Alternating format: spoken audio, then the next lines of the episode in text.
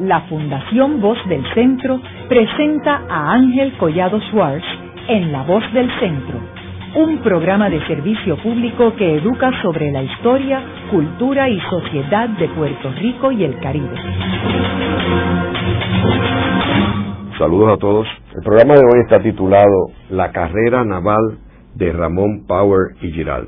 Y hoy tenemos como nuestro invitado al doctor Arturo Dávila, quien es profesor de Historia del Arte en la Universidad de Puerto Rico del recinto de Río Piedras. Ramón Power Giralt nace en el 1775 y muere el 10 de junio de 1813 a los 37 años. O sea, mañana, día 10 de junio, se conmemora el aniversario del fallecimiento de Ramón Power y Giralt en la ciudad de Cádiz, en España. Arturo, me gustaría comenzar el programa proveyéndole unos antecedentes a nuestros radioescuchas sobre el personaje Ramón Power y Giralt, que es uno de los personajes más importantes y trascendentales de Puerto Rico de principios del siglo XIX, finales del siglo XVIII. Lo primero de todo es la, la retrohistoria o prehistoria de Ramón Power o Power, como se quiera pronunciar el apellido. Es parte de una generación que en casi toda la América Meridional y en México acabó poniéndose al frente de los procesos de emancipación y de separación de la metrópoli de España, por lo tanto también sujeto a una educación de corte de último tercio del siglo XVIII, porque es un hombre que nace en 1775. Pero antes de él hay una historia muy interesante y apasionante que todavía falta documentación por examinar, así que se podrán decir muchas más cosas de las que yo digo ahora, ¿no? Los padres eran, en primer lugar, el padre era, aunque natural de Bilbao, descendía de una familia irlandesa. En las persecuciones de Cromwell había emigrado a Burdeos, a Francia, y de allí pasó finalmente a, a Bilbao y todo el grupo familiar, impulsado por esa especie de cuasi genocidio que intentó la Inglaterra presbiteriana de Cromwell, ¿verdad? En donde se tomaban por las piernitas a los nenes y se les estrellaban las cabezas contra las paredes de las casas. Emigra esta familia partidaria de los Estuardo, sobre todo del último Estuardo, el llamado Caballero de San Jorge, y se establece eh, con un enorme empuje vital. Muy pronto, como una mancha demográfica, el apellido Power sonó en Burdeos, en Bayona, en Madrid, en Bilbao, en Lisboa, en Cádiz, en el Mediterráneo, en Buenos Aires, en Lima, en el, Pacífico y finalmente aparece en Puerto Rico, dedicado a uno de los tráficos más ignominiosos que conoce el género humano, que es el tráfico negrero, ¿verdad? Porque su padre era el factor de la Real Compañía del asiento de negros que a su vez importaban harinas, ¿no? Por un tiempo pareció un marchante generoso porque se conservaba la vida de aquellos que traía a Puerto Rico, pero últimamente la mortandad en el depósito donde tenían los negros llegó a ser salvaje. No tengo aquí la cifra, pero en otra ocasión sí se podrá llegar a esos detalles, aunque ya ha aparecido en una monografía mía que ha editado el el Senado de Puerto Rico. Ese personaje, como además procedía de una familia noble, que en la Alta Media había tenido el apellido de Puer, que quiere decir el pobre, por una tendencia producto de la evangelización de Irlanda por San Patricio, ¿verdad? De que aún los postridentes, los ricos, eh, querían vivir en cierta medida el consejo de la pobreza evangélica Así que el, el apellido originalmente fue el pobre, ¿verdad? El pueblo. Finalmente fue conformándose de otra manera y eh, llegó a ser efectivamente un cabezal del sentimiento burgués y se llamó power, poder, ¿no? Que es una de las de las dos bases de el, de las reformas revolucionarias de fines del siglo XVIII, en donde se exaltó al nivel de divinidad dos cosas. Una, el el hecho de que la soberanía reside en el pueblo y eh, la propiedad. De tal manera que los revolucionarios franceses que quemaron las reliquias de sus santos y esparcieron, esparcieron las cenizas de sus reyes, eh, declararon sagrada la propiedad, ¿verdad? Es al fin y al cabo la madre de todos los problemas en todo momento, ¿no?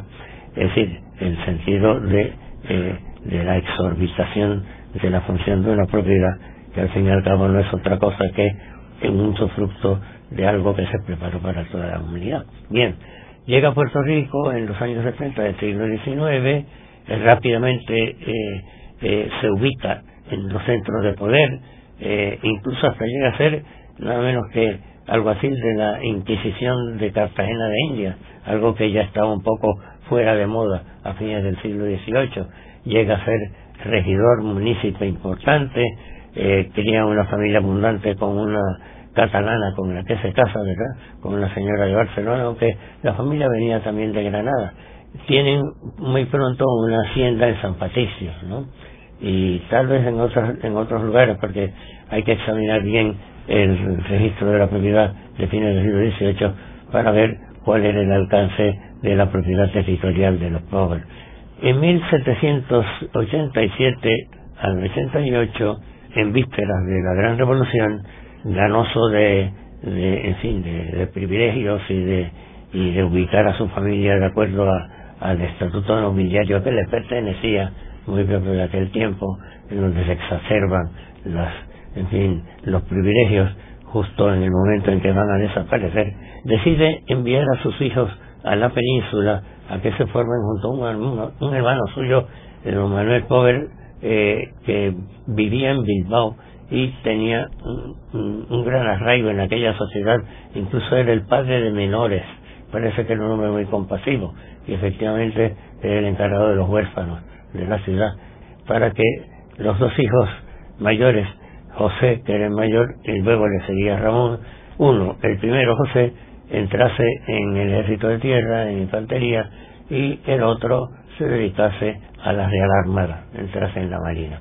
Efectivamente, el tiempo que pasa en Bilbao, a partir de 1787-88, lo emplea por lo menos en conocer lo que llamaban entonces matemáticas sublimes, náutica, todo lo que lo preparaba para poder entrar en la Real Compañía de Guardias Marinas del Ferrol, donde finalmente entra en 1792.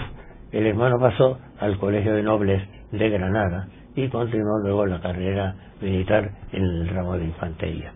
Ya mm, la suerte lo persigue en el mar mismo, porque yendo hacia, hacia Bilbao, una furiosa tempestad típica del mar Cantábrico, delante de la barra del puerto de Castrudiales, estuvo a punto de hacer naufragar a la fragata eh, La Esperanza en la que iban los dos muchachos.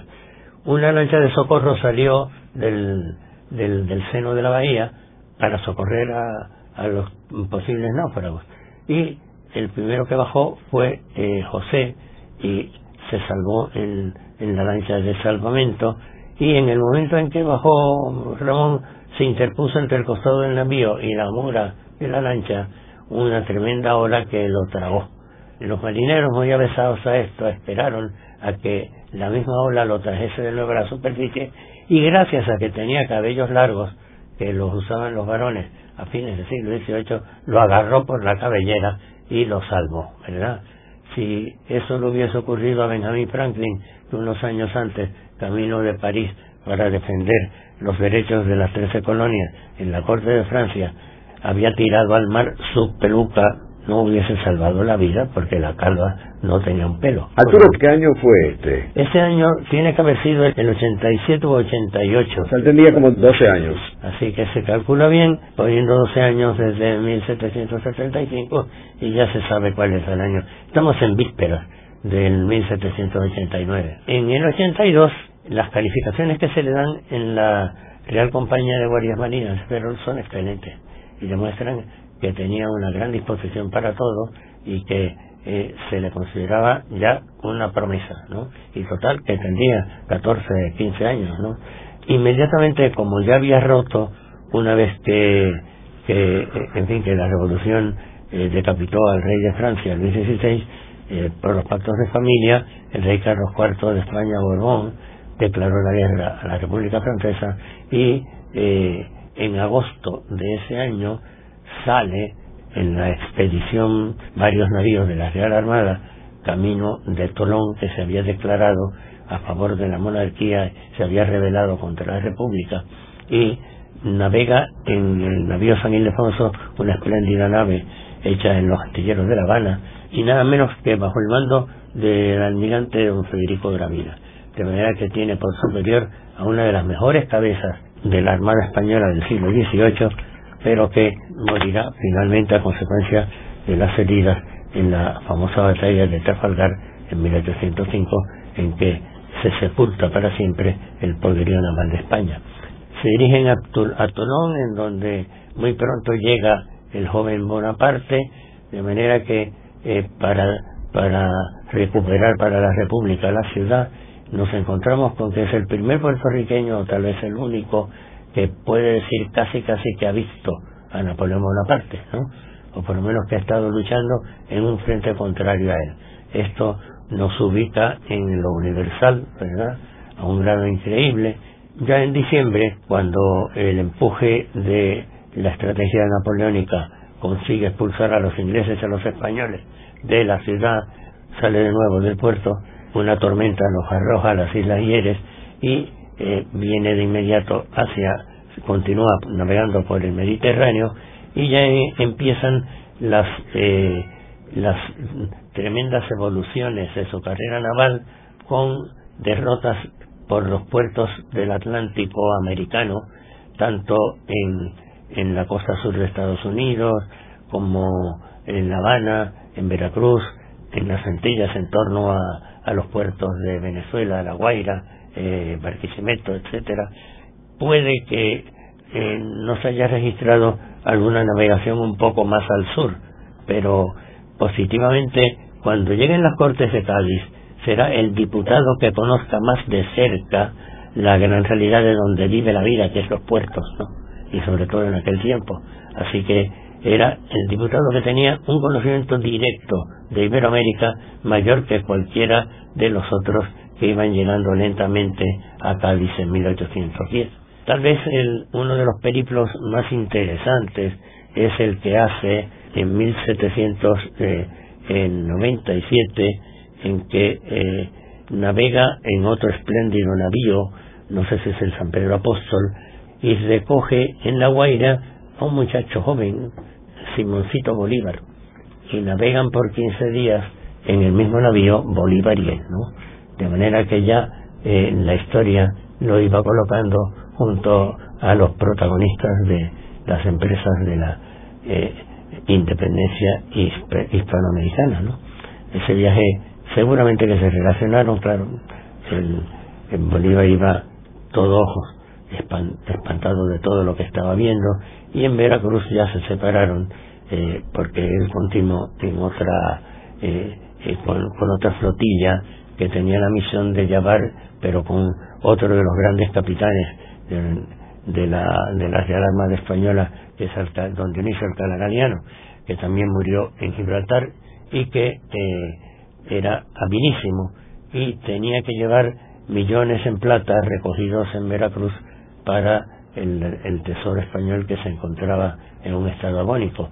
¿Y qué hace? En vez de llevarlo a, a Cádiz, donde lo estaban esperando los ingleses al, eh, al convoy, sube a las mares del norte manteniendo de día y de noche, yo no sé explicarlo porque no soy mareante, eh, bajo la estrella polar a el navío. Eh, es una tortura para los discípulos de, de Alcalá pero en eso tuvo que experimentarse él también. Y efectivamente llegaron con los caudales a Santoña, cerca de Santander, que pudieron entonces bajarse sin que los ingleses los hubiesen llevado a Plymouth con la procesión que hacían cada vez que capturaban la plata de Indias, ¿no? Ahora, Arturo, volviendo otra vez a, este encuentro que él tuvo con Simón Bolívar, que tú dices que compartieron en un navío 15 días, ¿qué año fue ese encuentro? 1797. O sea que ambos estaban participando con España en el gobierno, ¿correcto? Bolívar sencillamente era el muchachito de los grandes cacaos de Caracas que iba a conocer Europa, ¿no? iba con su preceptor en el primer viaje de él a España. Y, Por lo tanto, iba sencillamente como un estudiante de una familia opulenta, rica y noble de Caracas, a, sin dejar por eso de tener sangre africana como la tenía, ¿no? Y por lo tanto no iba en calidad de ni de miembro de uno de los cuerpos de ejército ni de funcionario de la corona española. ¿Y Power, cuál era el rol de él en el navío? Ya entonces eh, había pasado, me parece que ya tenía algo más que el grado de alférez de un amigo con que había empezado la carrera. Y por lo tanto era también persona de confianza del entorno de, em, de don Francisco de Borja, que era el, como digamos, el almirante que dirigía aquel convoy.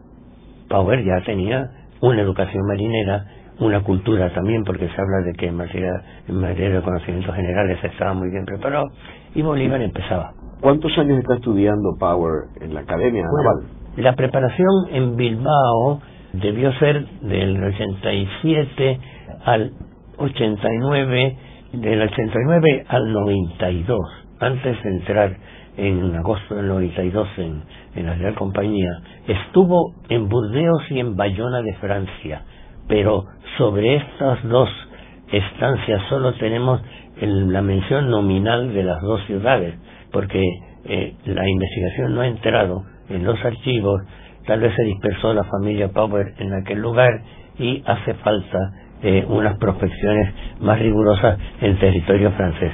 Pero se menciona este hecho y es importantísimo porque son los momentos previos a la Revolución Francesa, de manera que está presenciando todo el proceso de desplazamiento de la sociedad del antiguo régimen en Francia en un área tan activa económicamente como era Burdeos y, Bayona, ¿no? Y adquiriendo experiencia y escuchando también pues el ideario nuevo de la revolución, de manera que esa estancia en Francia es vital para poder entenderlo, pero todavía hay un interrogante en materia de conocer cómo se, se desarrolló eh, la vida en el espacio. En la hoja de servicio suya, eh, en vísperas de salir a, al mar por primera vez en, en plan ya belicista, cuando salió bajo las órdenes de Gravina hacia Tolón, no se apunta que supiese la lengua francesa. Puede que la supiese y no se anotó, ¿verdad? Hay una nota acerca del inglés, así que eh, obviamente se encontraba camino, por lo menos de, de un dominio de la lengua, porque si no, ¿con qué propósito había ido en primer lugar a Francia? Primero, naturalmente, a relacionarse con la familia, a relacionarse también, tal vez, con los procesos de el, del mercado de africanos que se dirigía desde, desde el área de Nantes, vecino a, a en el que estaba envuelta la familia. Haremos una breve pausa, pero antes los invitamos a adquirir el libro Voces de la Cultura, con 25 entrevistas transmitidas en La Voz del Centro. Procúrelo en su librería favorita o en nuestro portal.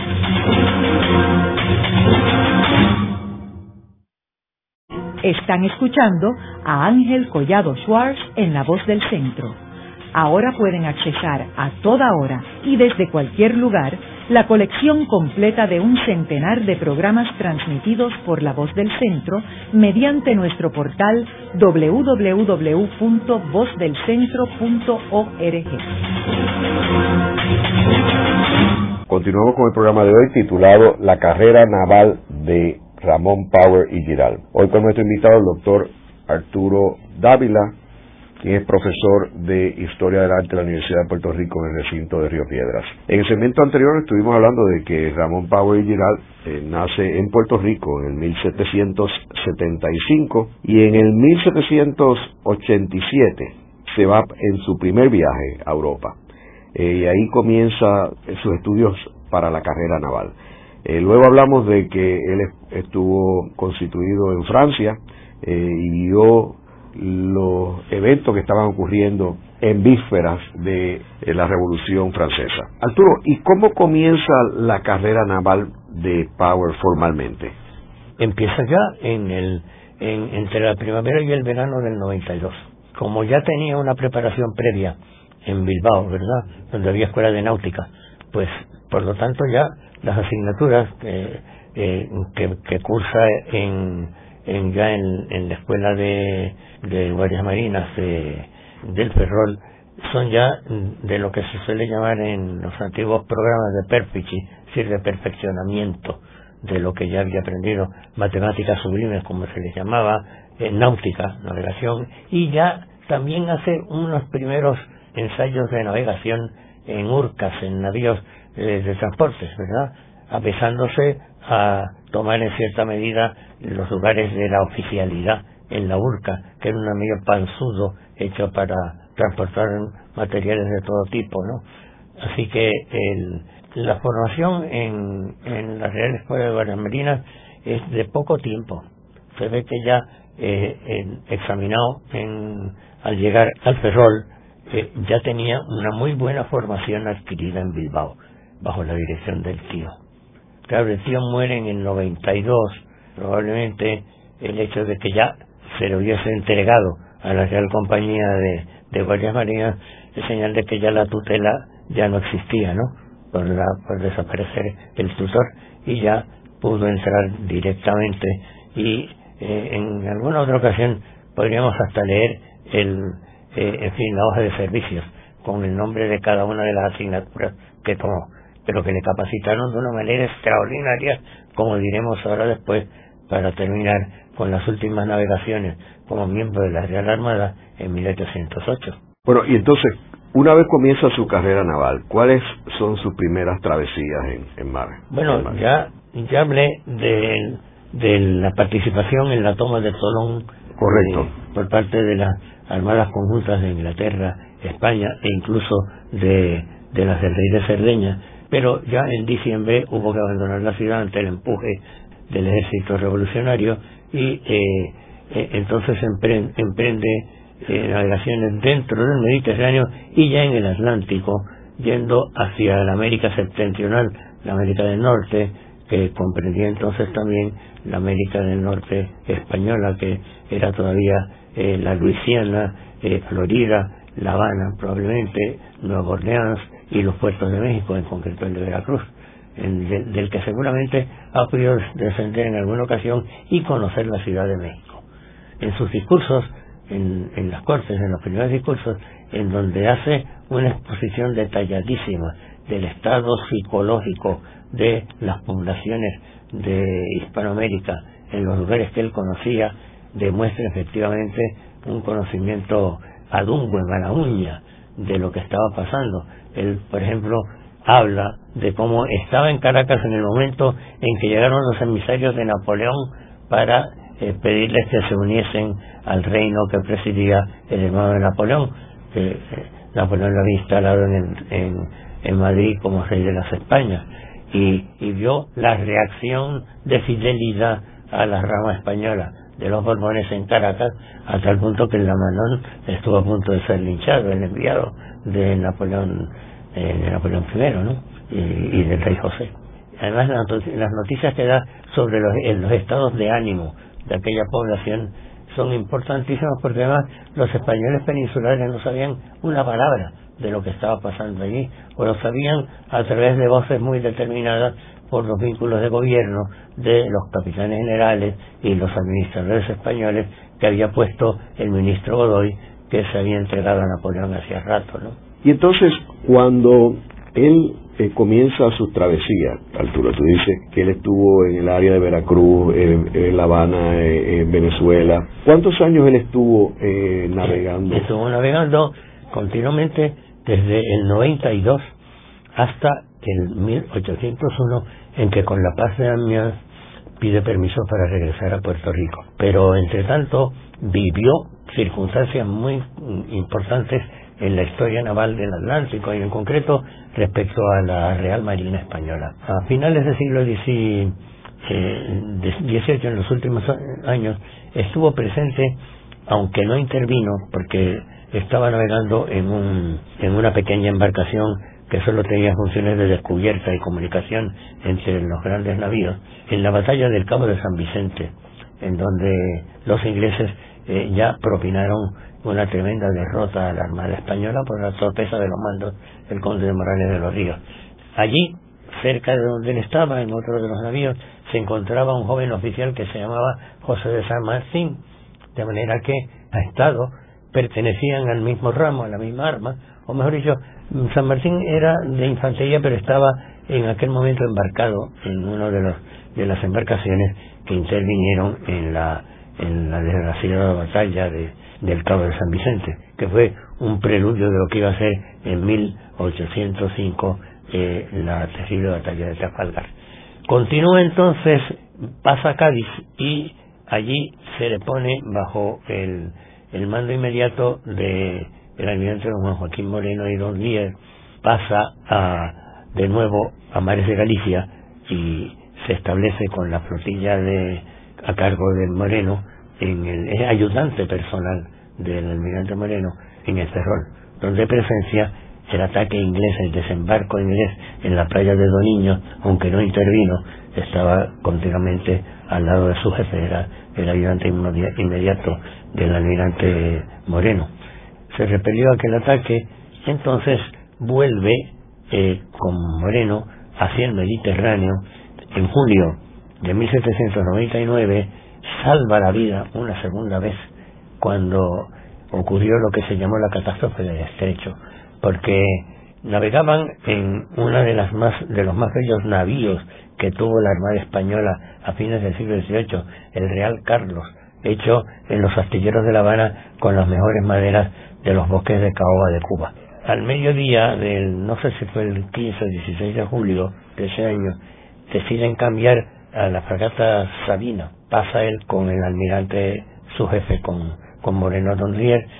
Esa noche, eh, estando ellos cerca, escuchan unas terribles detonaciones y que era que, eh, confundidos a base del disparo de un avión inglés que había salido de Gibraltar, eh, el San Hermenegildo y el, y el Real Carlos se bombardearon en la tiniebla confundiéndose y claro, al tocar el, el fuego en, en los pañuelos de pólvora volaron los dos navíos.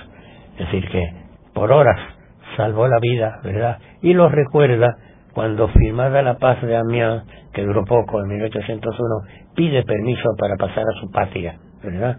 Y hacerse cargo de el gobierno de los asuntos económicos de la familia. Y pide entonces que se le dé una plaza en los correos marítimos que mantenían la comunicación entre Puerto Rico y, Caracas.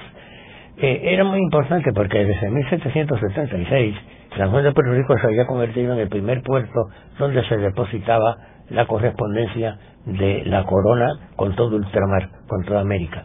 Esto le permitió en esos años conocer muy de cerca la realidad de, eh, de la Capitanía General de Venezuela y establecer contactos. Y Dios sabe qué contactos, ¿verdad? Así que todavía eso permanece en penumbra, hay que examinar los papeles de la, en fin, de la aduana de, Puerto Cabello y de La Guaira, a donde él llegaba, lo tenían al mando de dos navíos que estaban hechos trizas.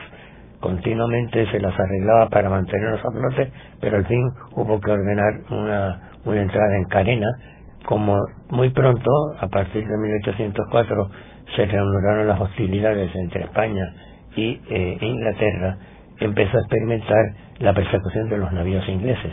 Y ahí viene el hecho más espectacular que conocemos de su carrera marítima, que por suerte eh, aconteció eh, frente a, al, desembarcadero del Papayo en la vecindad de, de las Salinas de Cabo Rojo. En 1808, en mayo, transportaba una correspondencia muy importante desde, desde Puerto Cabello hacia, hacia San Juan y eh, de repente se encuentra que cinco navíos ingleses se persiguen, ¿no? Eh, él en su en la cometa que era un, un cascarón de nueces, ¿no? Inmediatamente desembarcó la correspondencia y la envió por tierra. Se refugió en, en, la vecindad de, las Salinas, eh, desmontó los cañoncitos que tenía y echó a pique su propio navío, ¿verdad? Que era lo que estaban persiguiendo los ingleses. Inmediatamente mantuvo a raya a los ingleses con el fuego de los dos cañones. Al anochecer, y por borrarse, borrándose por lo tanto los perfiles de, de lo que había en tierra, con una enorme eh, sabiduría marítima, pone a flote de nuevo su navío, ¿no?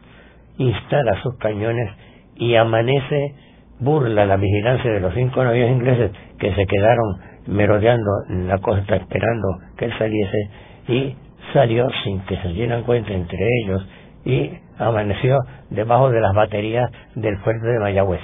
Y al día siguiente estaba bajo las baterías del Morro. Es una hazaña que la, la comunica el, eh, en fin, el jefe de comunicaciones de Cabo Rojo a la, al, al de La Guaira eh, y que llega eh, para pedir un, un, ascenso para él por la, la maestría con que había conseguido salvar una correspondencia básica, pero claro, eran los primeros momentos en que eh, se encontraba ya el Estado español en estado de acefalía porque Napoleón había eh, capturado a la familia real, la había secuestrado, la tenía en Francia y los había obligado a abdicar a su hermano José proclamado rey de las Españas, ¿no? Y conocido como Pepe Botella. Conocido como Pepe Botella cuando positivamente no era un bebedor consuetudinario, se le atribuyó esto. Pero inmediatamente se presenta la oportunidad en el 9 de eh, que, eh, iniciada desde Puerto Rico la reconquista de Santo Domingo, que por el Tratado de, eh, de Basilea había pasado en 1795 a, eh, al dominio francés, con lo cual los franceses tenían no solo Haití, sino también Santo Domingo, eh, don Juan Sánchez Ramírez desde Puerto Rico organiza una flotilla que la paga el gobernador de Puerto Rico y entonces a él en el navío el puertorriqueño, ¿verdad? Que ya, ya habla elocuentemente del sentido de del sentido de identidad, se pone al frente de la flotilla que bloquea el acceso a la bahía de Santo Domingo, bloqueando la desembocadura del río Osama, y eh, en, entre tanto mm, se le elige para mm, regresa eh, después de haber hecho su cometido y haber logrado eh, en fin eh, hacer que evacuasen los franceses la ciudad de Santo Domingo y finalmente que abandonasen el territorio de Santo Domingo eh, el, eh, regresa a Puerto Rico para hacerse cargo de el cargo para el que había sido elegido, que era el de vocal de la, de la Junta eh, Suprema que se había constituido por entonces. Se les recibe con arcos de triunfo, con, en fin, con un regocijo universal. Ya se había llegado, ha ganado la desconfianza del, del capitán general anterior y luego del que le sucedió Menéndez Bruna, que va a perseguir a muerte a Powell sin piedad, valiéndose de los vínculos de su familia que era muy poderosa en Sevilla y Cádiz. Así que. Arturo, pero antes de abandonar a Power como oficial en naval, ¿él tuvo a su cargo algún navío? O sea, ¿fue capitán de eh, algún barco? No, no. no. tuvo capitanía de ningún navío, sino de embarcaciones secundarias. ¿Y esas embarcaciones secundarias eran embarcaciones? Embarcaciones para tareas, tareas de vigía y de comunicaciones, ¿verdad? Pero se encontraban en casi todos los escenarios de guerra de manera que él asistió ¿verdad? a muchísimas, a, varias acciones bélicas, y además ejerció funciones de, de alta confianza porque era, por ejemplo, el oficial inmediato a, mm, un personaje tan importante como era don Joaquín Moreno, el almirante Moreno. Ahora, él, eh, los navíos que, que, él estuvo envuelto, eh, eh, Arturo, tuvieron que ver con comercio, eh, por, por, ejemplo, el situado que venía de, de México, ¿no? No, en ningún momento él, eh, él intervino en la cuestión del situado, porque el situado se depositaba en La Habana, y desde La Habana en embarcaciones menores venía a Puerto Rico. Y él no participaba en esas menores tampoco. No participaba, no. Aunque tuvo algún momento en que tuvo relación con el apostadero de La Habana, lo único que es un punto que ahora tengo que aclarar, que todavía no lo tengo muy claro. Arturo, durante todos estos años que él estuvo en su carrera naval, ¿Él visitaba con frecuencia Puerto Rico? No parece que haya visitado Puerto Rico, a pesar de que naturalmente ha pasado cerca, ¿no? A menos que, como las hojas de servicio son tan sucintas, hayan callado alguna cala de, su carrera en, en San Juan de Puerto Rico.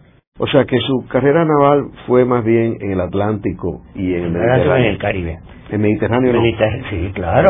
Pero al principio, se inicia. al principio, pero luego no regresa. Sí, allí, ¿no? volvió, sí. Sí. En el momento en que en que mm, aconteció lo de la catástrofe del estrecho, Ahí es que va él estaba en el Mediterráneo. De ahí pasa a Cádiz y luego vuelve a regresa a Puerto Rico. Entonces, gracias a la a la paz la corta paz. Y entonces ahí es que regresa a trabajar con el correo marítimo. Entonces es cuando lo asignan al servicio de, de correo. Luego de una breve pausa, regresamos con Ángel Collado Schwartz en La Voz del Centro. Están escuchando a Ángel Collado Schwartz en La Voz del Centro.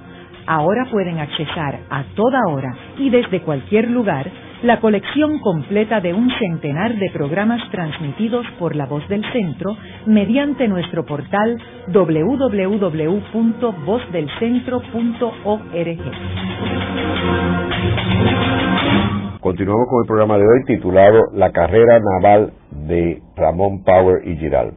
Hoy con nuestro invitado el doctor Arturo Dávila, quien es profesor de Historia del Arte de la Universidad de Puerto Rico en el recinto de Río Piedras. Arturo, estábamos hablando en el segmento anterior de que una vez Power termina su carrera naval, se constituye en Puerto Rico trabajando con los correos marítimos. ¿Cuándo es que comienza en su carrera política? Inmediatamente, porque en el 1909 que se le elige para la, para la Junta Suprema y ya todo su afán es informarse bien de Puerto Rico, de los problemas, a través de los informes de los ayuntamientos que los visita, ¿verdad? Visita la isla, en tanto en cuanto se lo permite la inquina que le tiene el gobernador, probablemente, aunque no hay eh, documentación, probablemente él tenía relación con los grupos eh, emancipadores de Caracas, por lo menos, ¿no? Y esto debió despertar sospechas en los dos gobernadores anteriores. ¿Cómo es su inicio en la política? Su inicio en la política al elegírsele por los ayuntamientos de Puerto Rico para representar a, a la provincia que se había declarado provincia de Ultramar, que es Puerto Rico, en ese momento empieza él de inmediato a, en primer lugar, como había vivido una vida de mar muy activa y muy intensa, y por lo tanto la vida de estudios para ponerse al tanto de lo que podía ser la tarea de un parlamentario, eh, requería una ayuda, pidió que se le permitiese llevar a Cádiz a un secretario, ¿verdad? Y efectivamente consiguió el secretario mm, de apellido Ayala, le acompañó, aunque el gobernador hizo todo lo posible porque no lo acompañase, porque claro sabía que Power en materia de retórica, de, en fin, de elocuencia, estaba muy verde, ¿no? En materia de letras, así que la mejor prueba es que parece que leía sus discursos. Los discursos probablemente se los ha preparado Esteban de Ayala, que era un hombre muy culto, que era parte también de la, de la Administración General de Correos, y que eh, incluso hasta se lo destierra a La Habana el gobernador, pero en fin él consigue que se le devuelva y que pueda venir a Cádiz y lo acompaña en esos tres años y fidelísimamente hasta darle Arturo, sería bueno que le explicáramos a los radioescuchas la importancia eh, de las Cortes de Cádiz, porque tenemos que recordar que Napoleón, eh, como hemos mencionado antes, pues eh, se convierte en el gran conquistador de Europa de principios del siglo XIX. Y dentro de sus conquistas cae España, que es el país que está al sur de Francia, y el rey se ve obligado a abdicar y salir de España. Y como mencionó Arturo, pues el hermano Napoleón es el que se convierte en rey de España. Pero hay una sección que es al sureste de España, que es Cádiz. Una ciudad. Es una ciudad. Y esa ciudad, que es una, una ciudad eh, puerto, se mantiene fuera del poder del rey Bonaparte. Y como sabemos, pues España tenía todo un imperio en el Nuevo Mundo. Imperio que Napoleón no pudo asumir porque ese imperio se mantuvo manejado desde Cádiz. Háblanos un poco de la importancia de Cádiz.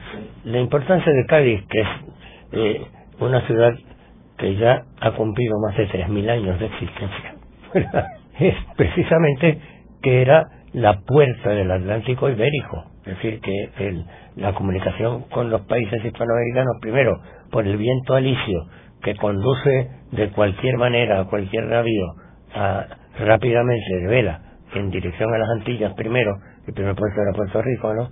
Tenía, mientras, eh, mientras no se inventó la navegación a vapor que desafió al viento y a las olas, ¿no? El, mientras el, las comunicaciones tuvieron dos tiranos, que eran el mar y el viento. El, eh, era básico el dejarse conducir por el mejor timón, que era el viento alisio, ¿no? Es más, si Colón hubiese salido de La Coruña en vez de salir de la, Baja Andalucía, no hubiese llegado nunca a la América Meridional, ¿no? Desde Cádiz se había desplazado el comercio que antes se hacía de América con Sevilla. Y al momento de las guerras de independencia hispanoamericana y de las guerras napoleónicas, Cádiz era el puerto ideal por completo, ¿no? Eh, y prácticamente el único punto. Además que por su especial condición pudo aislarse y protegerse de la ocupación francesa. Tenían muy buenas fortificaciones y, y estaba perfectamente incomunicado con, con tierra firme. Los franceses no pudieron poner el pie dentro de la ciudad de Cádiz. Entonces, por esa razón estratégica y geográfica. Se convocaron las cortes en Cádiz. Esas cortes lo que tenían era que tenían representación de los distintos países, de las distintas regiones. De las distintas partes del enorme imperio español. Era desde, desde España hasta Filipinas. Pero no todos enviaron representantes, ¿verdad? Bueno, lo que sucede es que por las dificultades de las comunicaciones hubo, por ejemplo, hay un caso de un, eh, de, un, de un diputado elegido en, en Nuevo México que llegó a Cádiz a los dos años de haber sido convocado porque no encontraba comunicación, también se enfermaba en el en, en, durante la travesía, etcétera.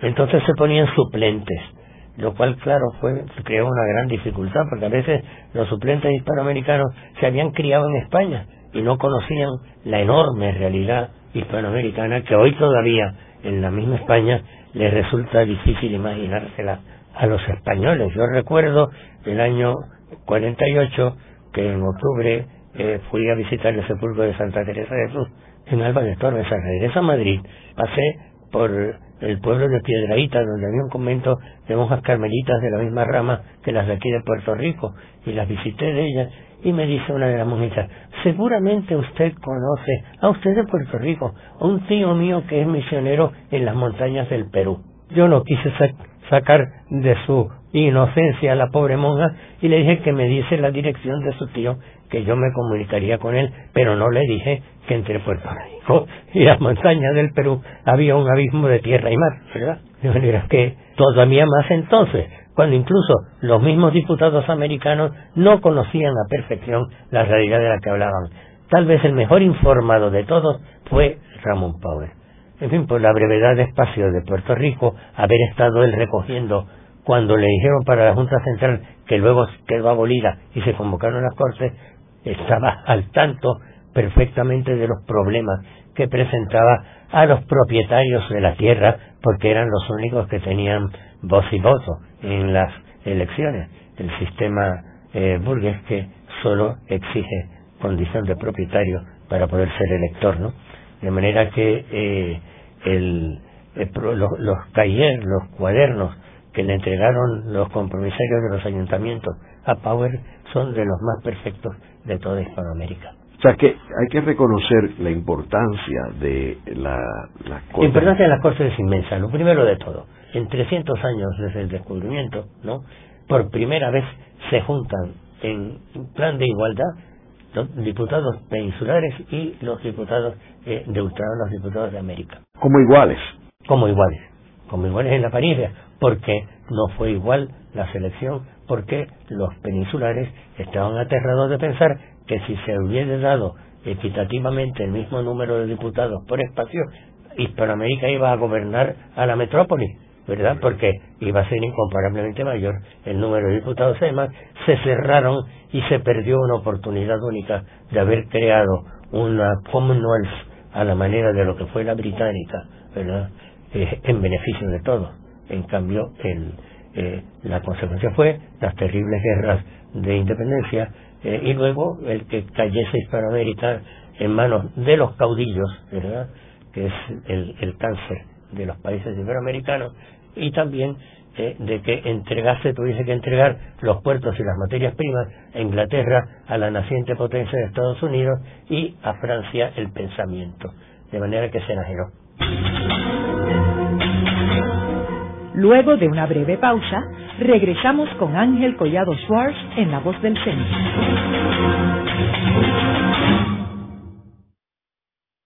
Continuamos con la parte final de La Voz del Centro con Ángel Collado Schwartz.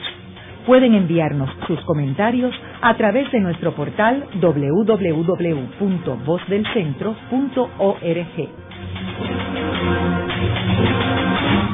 Continuamos con el programa de hoy titulado La carrera naval de Ramón Power y Giral. Hoy con nuestro invitado el doctor Arturo Dávila, quien es profesor de Historia del Arte de la Universidad de Puerto Rico en el recinto de Río Piedras. En el segmento anterior estuvimos hablando sobre la importancia de las Cortes de Cádiz y cómo las Cortes de Cádiz fue la primera experiencia de Hispanoamérica y Puerto Rico en poder experimentar algo que se había lanzado a finales del siglo 18, que era la democracia, el parlamento, la representación, que vino, vino con la eh, creación de Estados Unidos como la primera república, luego la Revolución Francesa, y vemos cómo eh, Puerto Rico se inserta en este primer experimento o esta primera experiencia de la democracia en el imperio español. Ahí que viene que nuestros ayuntamientos, que son la alcaldía, son las que eh, eligen a Power para representarlos en las cortes. Arturo, ¿cuál tú crees que fue la importancia de la experiencia naval de Power en el desarrollo político de él? Empecemos por ahí. Seguiré luego con cosas muy graves que hay que decir. En primer lugar, porque la vía del mar es un avatar continuo y podemos tomar de modelo la Odisea. Como Ulises está siempre en la cresta de la hora a punto de morir y con su inteligencia, ¿verdad? Por eso se le llamó Odiseo, el odiado, porque siempre tenía una solución, ¿verdad? Eh, pasaba y seguía vivo. Pues este, eh, esta capacidad para tomar decisiones rápidas y acertadas en medio de un mundo tan terrible como es el del mar, ¿no? Eh, eh lo convirtió en un hombre de, en primer lugar, eh, de juicios, eh, de juicios maduros y inmediatistas para soluciones que requerían una decisión rápida. De manera que eso le capacitó incluso para las discusiones parlamentarias, ¿no? Pero sobre todo, el, su presencia en los puertos de Hispanoamérica le dio un conocimiento de la realidad iberoamericana que no la tenía no tenía ningún iberoamericano. A lo sumo, un español Saavedra, que había sido ministro en el, en el Consejo Universal de India, que tenía una experiencia como la de Power o mayor que la de él porque se movió más, ¿no? Pero entre los hispanoamericanos, el que mayor eh, convocados en Cádiz, el que mayor experiencia tenía de la realidad americana y lo prueban sus discursos y las consecuencias de no haberse hecho caso, porque había un enemigo terrible de, las cortes en el propio Cádiz, que eran los comerciantes gaditanos, porque sabían que en cualquier momento podía interrumpirse el monopolio que ellos ejercían sobre el tráfico comercial con América. Así que, eh, en, en, ese sentido, eh, la carrera naval fue un curso de historia contemporánea universal para un hombre que se estaba moviendo en un mundo tan accidentado, tan difícil y tan acelerado como es el mundo que empezó en 1789 y del que decía el cardenal secretario de Estado de Pío VII en 1800 que el hombre que hubiese vivido con anterioridad al año 1800 y pasase esa cifra, le pasaría lo mismo que le sucedió a eh, Noé cuando salió del arca. No había nada, porque la revolución había eh, cegado absolutamente todas las estructuras y había creado unas nuevas.